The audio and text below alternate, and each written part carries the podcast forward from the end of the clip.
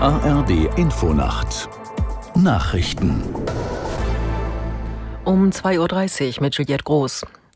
Bundeskanzler Scholz und die Regierungschefs der 16 Länder sind nach monatelangem Streit in der Flüchtlingspolitik zu einer Einigung gekommen. Künftig zahlt der Bund den Ländern pauschal 7.500 Euro pro Geflüchtetem. Gleichzeitig sollen staatliche Leistungen für Asylbewerber gekürzt und Asylverfahren beschleunigt werden. So soll irreguläre Zuwanderung begrenzt werden. Scholz nannte die Migrationsbeschlüsse sehr historisch. Die Union sprach lediglich von einem ersten Schritt.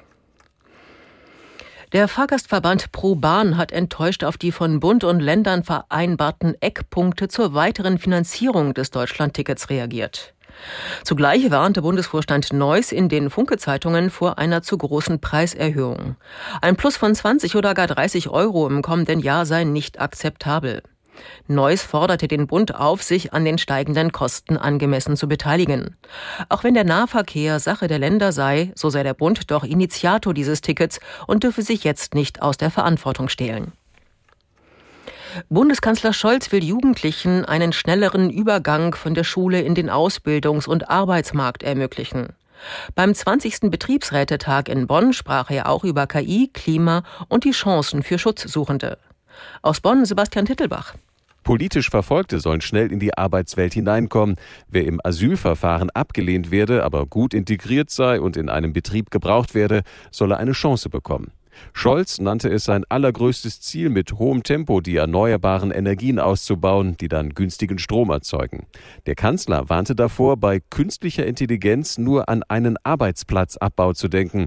Ob es in Deutschland auch in 30 Jahren noch genügend Arbeitsplätze gebe, hänge auch davon ab, ob die deutschen Unternehmen KI können und entwickeln.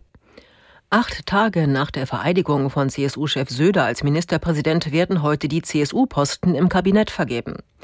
Den Christsozialen stehen zwar genauso viele Kabinettsposten zu wie in der abgelaufenen Legislatur, dennoch wird es einige Verschiebungen geben.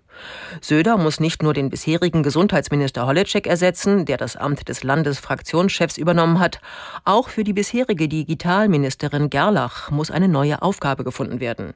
Ihr bisheriges Ressort wird künftig von einem Politiker der Freien Wähler verantwortet.